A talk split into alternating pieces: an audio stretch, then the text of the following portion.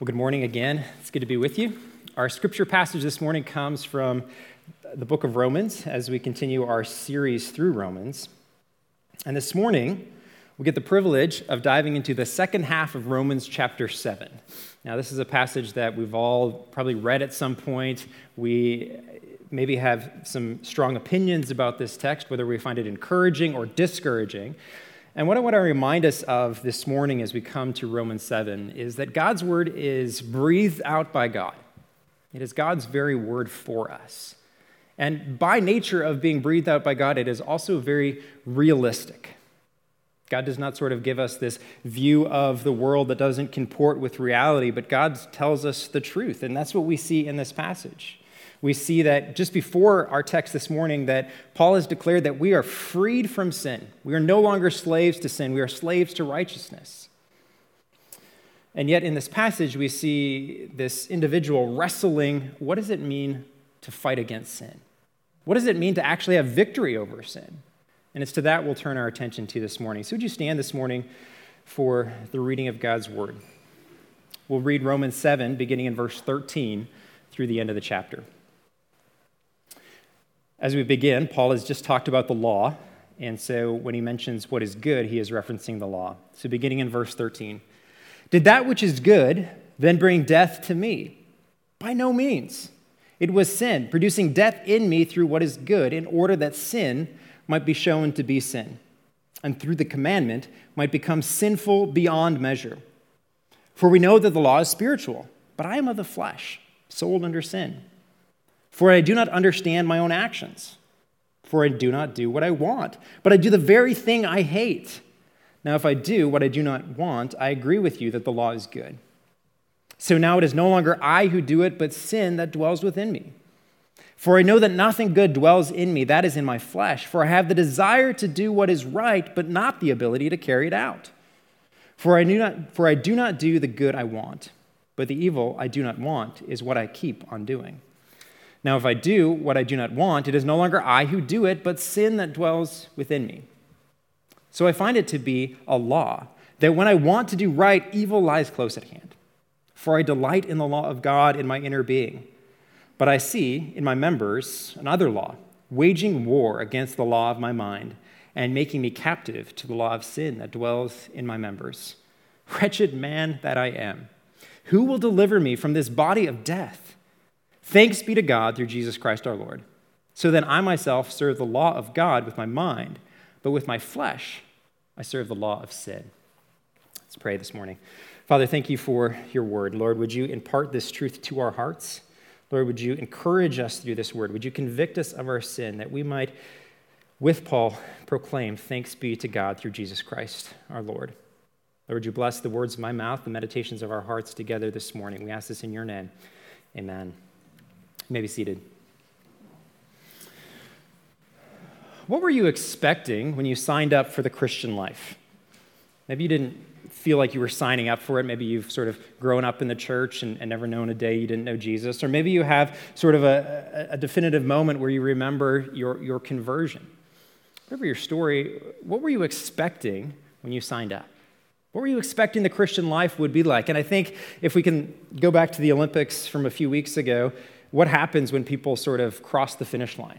They do a victory lap, right? And they grab their country's flag and they celebrate and they go around. And there's a part of us that thinks that's what the Christian life should look like. One big victory lap. And we would have good reason to say that because places in Scripture kind of allude to that. In 2 Corinthians 2:14, Paul sort of says that Christ always leads us in this triumphal procession. And we say, yes, I want to sign up for that. That sounds great. Triumphal procession, victory onto victory, going forward constantly. And then we come to a passage like Romans 7. And how do we fit what Paul describes here into our Christian experience?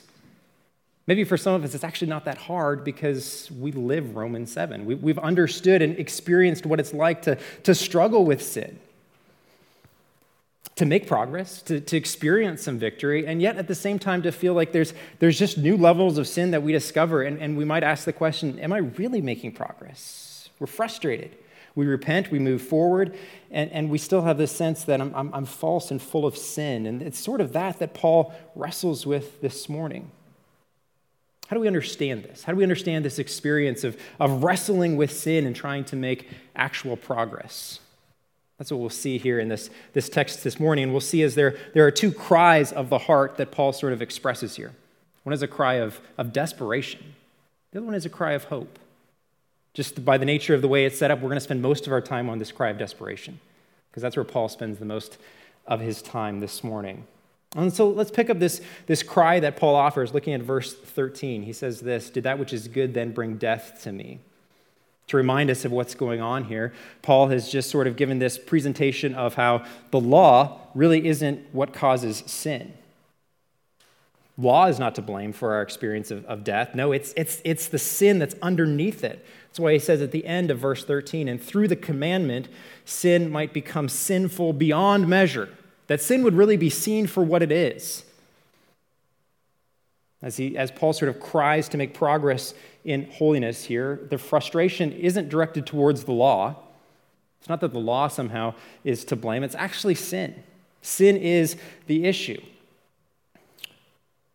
Paul, without reservation, holds up that the law is good, and yet sin is causing us to experience this frustration, that we seem to be desperate. How can we move forward? And so the next question that we need to wrestle with is, who really is desperate in this text? Who is the I that Paul is talking about? And this is one of these places in Romans where you could probably say this any Sunday you preach on Romans, but this text is one of the most difficult texts in the book of Romans. And we could file this text under there. There is some dialogue between scholars on this text about who Paul is actually talking about. When Paul says I, who is he talking about? Is he talking about Paul the unbeliever, or is he talking about Paul the believer? There are some other views, but those are sort of the main views there. Is Paul an unbeliever here, or is he a believer? I'm going to argue, if you've maybe already noticed from what we've said this morning, that Paul is talking about a believer here. Paul is talking about his experience as a believer wrestling with sin. And why would we say that? Well, there are a few reasons. Let's look at what's happening here. If we go back to the context, verses 7 through 13, Paul is describing sort of a pre-conversion Paul. A Paul who was still in Judaism, who was still struggling to maintain his righteousness by the law. And all of the tenses there, if you'll notice, are in the past. Verse 19, "I was once alive apart from the law, but when the commandment came, sin sprang to life, and I died." Paul is saying there was a time where I didn't really know the law, and then I saw its fullness, and I realized that I thought I was keeping the law, but I wasn't. That's pre-conversion Paul. And then when we get to verse 14, something happens that we need to pay attention to. All of the verbs in the text move from the past to the present. All of the verbs move from the past to the present. And so the most simple way for this to be understood is that Paul has talked about his previous life, and now he's talking about his life as a believer. And there are other notes in the text that sort of point towards that. Look at how Paul describes himself. Verse 16, "Now if I do what I do not want, I agree with the law that it is good." Paul has a different response to the law in this text than an unbeliever would have. I don't know if you've talked with, an unbeliever. They're not naturally gravitating to say, yes, God's law, I want to follow that. And yet this person that Paul is talking about is one who delights in God's law. Verse 22 adds that. It says, "For I delight in the law of God in my inner being." This is different than what Paul will say in Romans 8, verse 7, of those who are hostile to God, who does not submit to God's law.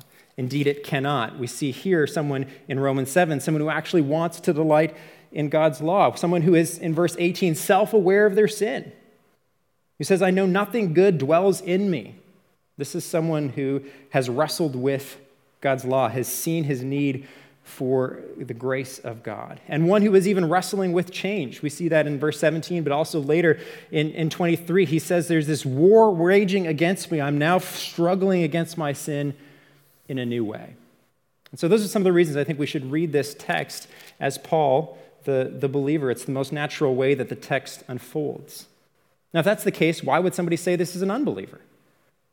Let's look at verse 14. This is important to kind of see, to understand what Paul is teaching us this morning through the Spirit. Verse 14 says this, "For we know that the law is spiritual, but I am of the flesh, sold under sin."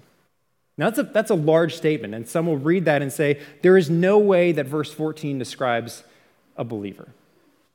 Why? Because just before in Romans 6, he said this in 6:18, and having been set free from sin, we have become slaves of righteousness. How can he now say that we are sort of sold in this reality to sin? Well, I think what Paul is doing here is he's speaking from a perspective that sort of considers his experience now.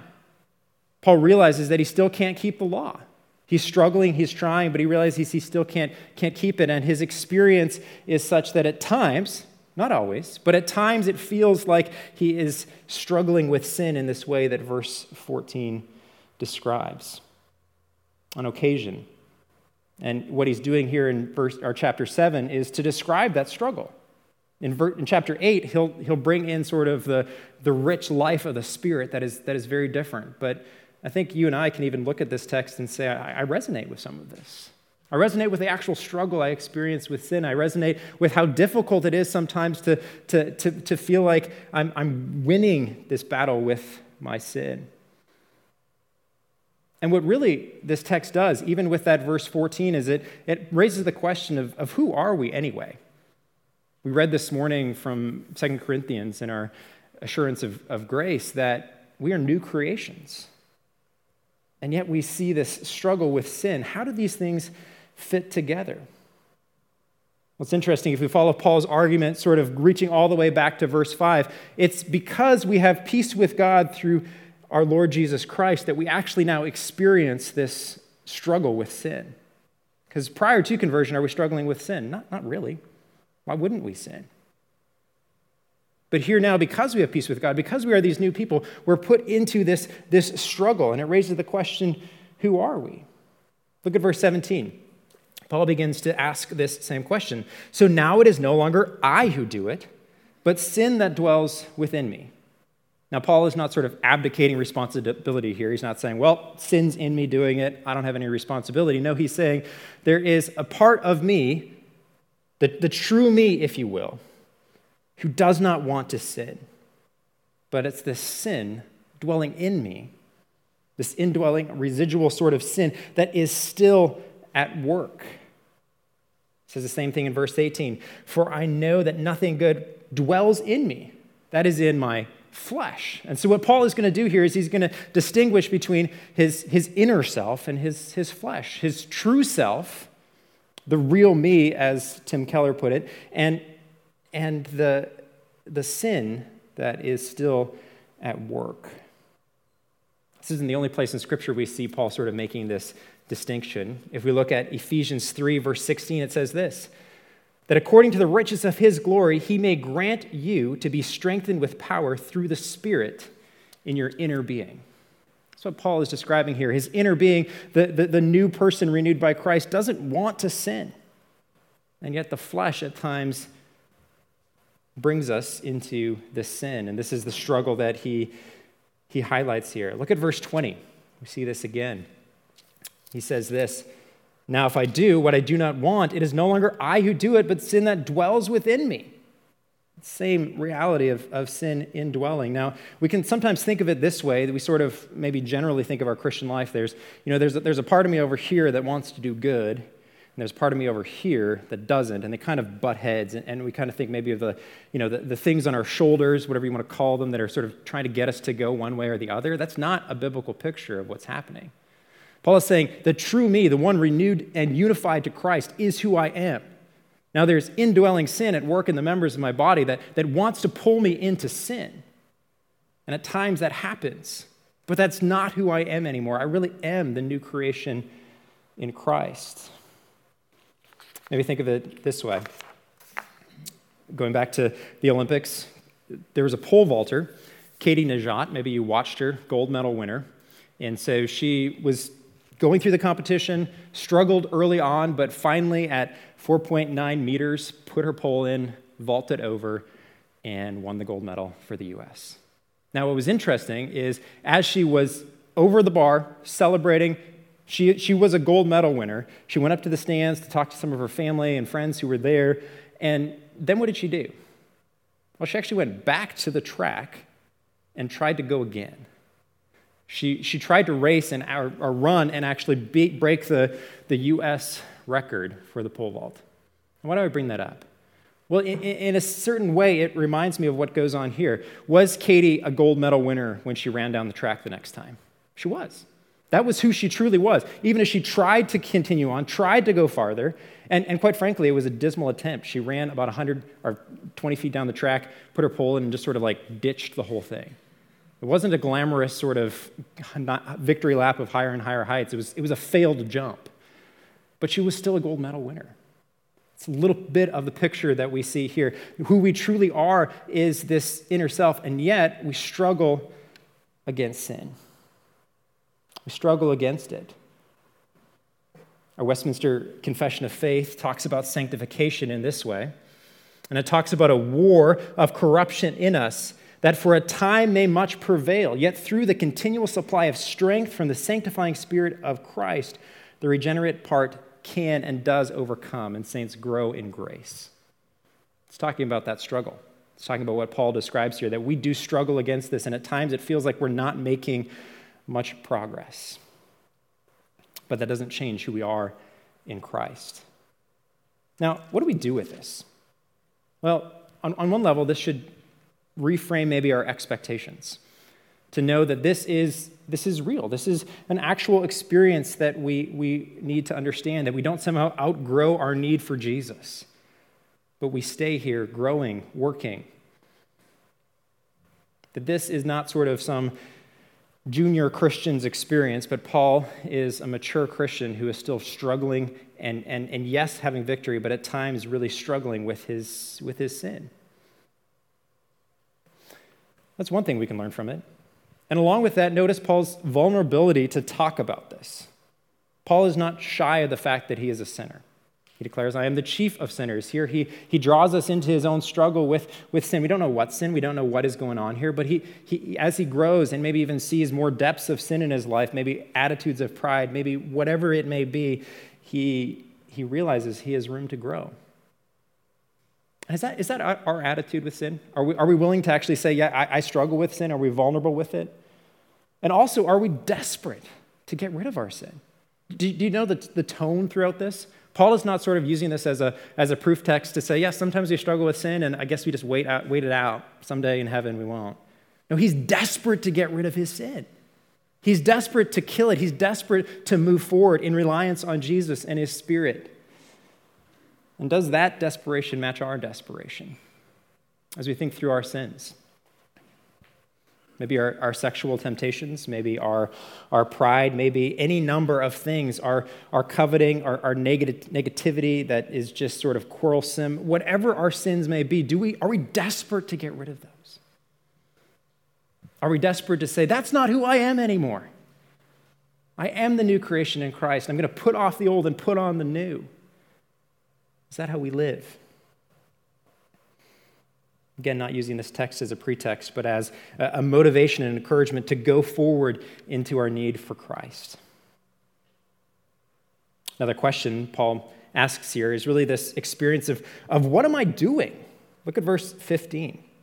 He says this, for I do not understand my own actions, for I do not do what I want, but I do the very thing I hate. It's almost some confusion. Now, Paul could probably, even from his own answers, pieced together, well, this is kind of why I'm doing it. But there's a real experience that says, why am I doing this? How is this the case? And there's an honest wrestling there. Now, if I do what I do not want in verse 16, it carries on. It reminds me of Galatians chapter 5, where Paul says this in verse 16. But I say, walk by the Spirit, and you will not gratify the desires of the flesh. For the desires of the flesh are against the Spirit, and the desires of the Spirit are against the flesh. For these are opposed to each other to keep you from doing the things you want to do.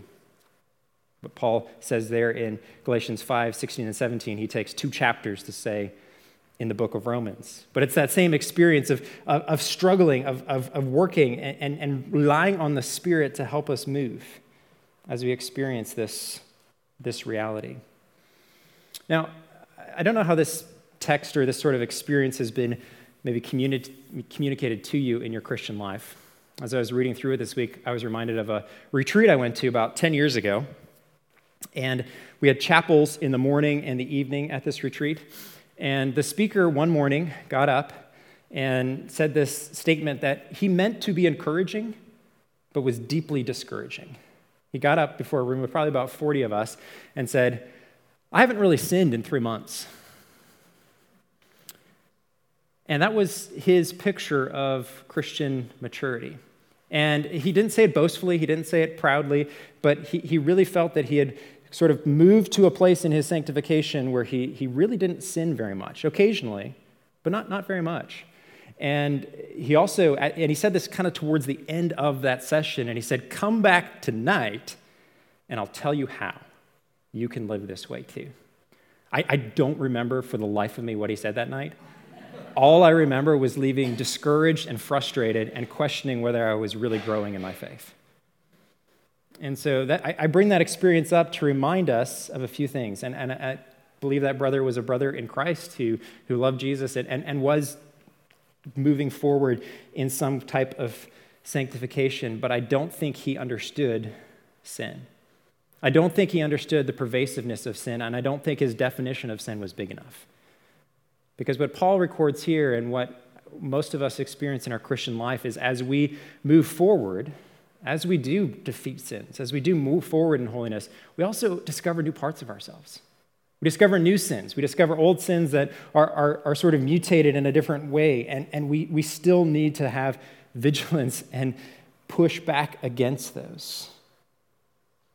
See, what was missing in that retreat speech was what is also missing in Romans 7. Now, what is missing in this text? Do you notice anything? What's sort of lacking in here? If we read through 7 through 25, we notice that there's something that really is indicative of the Christian life that Paul doesn't talk about. It's the Holy Spirit. The Holy Spirit is nowhere mentioned in these passages, and there's a reason for that.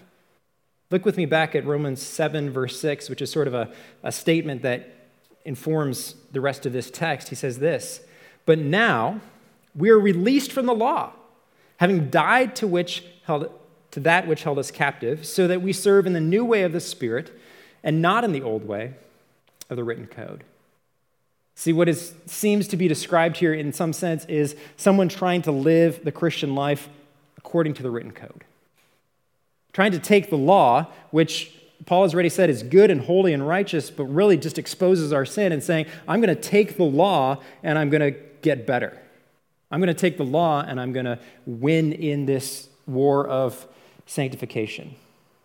Now, the law is spiritual, it is good, it is all these things, but that's not what the law is designed to do. There's this humorous picture in Pilgrim's Progress, if you've read that picture by John Bunyan of sort of the Christian life. And it's a conversation between two individuals, Christian and Faithful, trying to sort of live the Christian life. And Faithful says to Christian, yeah, I was making some progress, and then this guy came out of nowhere and beat me up. I'm paraphrasing a little bit, but it's not much different in Bunyan's text. And it beat me up, and he just sort of went after me. And Christian says to Faithful, yeah, I know who that is. That's Moses. That's Moses. And then he says this, "He spares none, neither does he know how to show mercy to those that transgress the law." Now, what is Bunyan getting at? Well, he's getting at what Paul brings attention to here, that the law isn't how we are sanctified. It's the Spirit. The Spirit, the law instructs us, it tells us what is good, it's our schoolmaster, but if we're going to actually change and follow the law, we need the Spirit to do that. We can't do that without the Spirit. We can't just come up with a few techniques and then not sin. No, we need the Spirit to change us, even as we exert our own effort and do work out our salvation with fear and trembling. It's always in reliance on the Spirit. That's how sanctification works. That's how we become more like Jesus. If we can look ahead just briefly to Romans 8, verse 9, it says this, "You, however, are not in the flesh, but in the Spirit. If, in fact, the Spirit of God dwells in you, anyone who does not have the Spirit of Christ does not belong to him. But if Christ is in you, although the body is dead because of sin, the Spirit is alive because of righteousness." That's how we live the Christian life. We live in dependence on the Spirit. So if we're wrestling through this, if we feel very much in a Romans 7 situation in our life, what do we do? Well, we need to remind ourselves that we need help to get out of this situation. We need the Spirit's guidance. Sometimes our advice to fellow believers looks something like this. You just need to stop doing that. And is that true? Should we stop sinning? Absolutely, yes and amen. That is true and biblically. But sometimes we say that and forget what Paul is saying here, that we need something beyond ourselves to really save us, to really help us, to really move us forward. And sometimes maybe we say it ourselves. We say things like this, yeah, I know I have this sin that's kind of out there, and you can fill in the blanks, whatever the sin is that you are struggling with, and you say, someday when I just need a little bit more time. Like, I'm going to give it 2 more months, and then I'm really going to get serious about this sin. Or we say, hey, maybe if I just have a little bit of a lower stress level, I'll manage it, I'll be good. I need to figure out a few things. Maybe when I'm a little bit older. Maybe when this circumstance changes, maybe when this relationship's a little bit better, then I can actually work on that sin. That's a law-based way of thinking about victory over sin. It's a way that really rests on us. Instead of coming, as Paul does, honestly, even in prayer to God and saying, God, I have this sin. Would you help me with it? I want victory over it. Would you give me, through the power of your Spirit, the ability to live in reflection to my union with Christ, who I really am, that I would be that person? And will God do things like use all the things that sometimes we lean on? Yes, he will use those things. But at the root of it is the Spirit's work. And that's really what leads us to this cry of hope that Paul offers. In verse 24 and following, he says this, "Wretched man that I am, who will deliver me from this body of death?" Those are strong words, words that, in a sense, we should actually find somewhat encouraging. That Paul, as he is an apostle, as he's ministering to the church, would say these words, "Wretched man that I am." And then what does he ask for deliverance from? Who will deliver me from this body of death? Now, sometimes I think we read that and we just say, he's just talking generally about sin. No, he's talking about his actual body, his physical body that will die. He's saying this body that is still affected by sin, this reality that I experience with sin, would I die to that? He's not asking just for some temporary relief from sin, some delivery over sin here and now. He's longing for the day when his body itself will be done away with. Because if you look in Romans 8, what does he say there? We long for what? The resurrection of our bodies. It's that same groaning that we see in Romans 8 of the Spirit groaning and all of creation groaning, longing for the new creation. It's the same desire that Paul says here, that someday this battle will be over. Someday it will be over. He longs for the real deliverance that is to come. And this is where the good news comes in. It's short, but it's absolutely focused on where our hope should be. Verse 25, "Thanks be to God through Jesus Christ our Lord." That's the good news. Right there in the middle of his struggle, thanks be to God through Jesus Christ our Lord. He needs Jesus, and he knows it. And so he shares his own struggle with us to say that in your moments when you feel, wretched man am I, where do you go? Don't kind of go down and say, wretched man am I, man, I just need to get my act together. No, Jesus, thanks be to God through Jesus Christ our Lord. That's where our hope comes from. That's where real deliverance comes from. But you'll notice that that's not the end of the text, is it? It says this, "So then I myself serve the law of God with my mind, but with my flesh I serve the law of sin." Even as Paul sort of looks forward to his final hope, he says, right now, my true self tries to serve the law, and yet in my flesh, I serve the law of sin. He brings us back into this struggle. He'll answer more of how that all fits together in Romans 8, but he reminds us here that even as we see victory, there is a need for the struggle that we experience now. How do we maybe take that last little line and actually find some understanding of what that means for our own experience? Maybe some of you this morning are really weary from sin. Maybe it's your sin, maybe it's the sin of others, maybe you're in a position where you are just sort of really frustrated with sin. Say, man, there are parts of me that I just wish weren't true. Maybe the way I speak to other people, maybe the way I spoke to my spouse yesterday, whatever it might be, maybe there's something that says, I just wish that was not true of me anymore. The reminder here again is to, in those times, run to Jesus and ask for his grace, to ask for his transforming power, to ask for his goodness to us in the midst of this. There might be some of you that actually look at this and say, is that all we get? What do I mean by that? We might look at this and say, all right, so I see I'm struggling with sin. Paul sort of looks to Jesus and says, someday my body of death will be done away with. I'll have a resurrected body and this will all be gone. But what about right now? What about tomorrow? What about the rest of our lives? That's really where chapter 8 comes in and brings the Spirit and sort of shows us how the Spirit will help us. But if I can offer something before we get to that good news of life in the Spirit, it's this, that sometimes we have this sense that if we're not fully perfect, that no progress has been made. If we haven't achieved sort of the nth degree of perfection, then have we really gained? Have we really grown? I'd encourage you to look at your life and say, what does my life look like now from 15 years ago? Maybe with this sin, maybe with another sin. How have I grown? How has God changed me? Francis Schaeffer put it this way. He says, in the absence of present perfection, Christians are to help each other on to increasingly substantial healing on the basis of the finished work of Christ. This is our calling. Substantial healing, moving forward, not in present perfection, but an actual growth in righteousness that Paul will talk about, that there is a hope of real change, of lasting change. The gospel does offer that to us.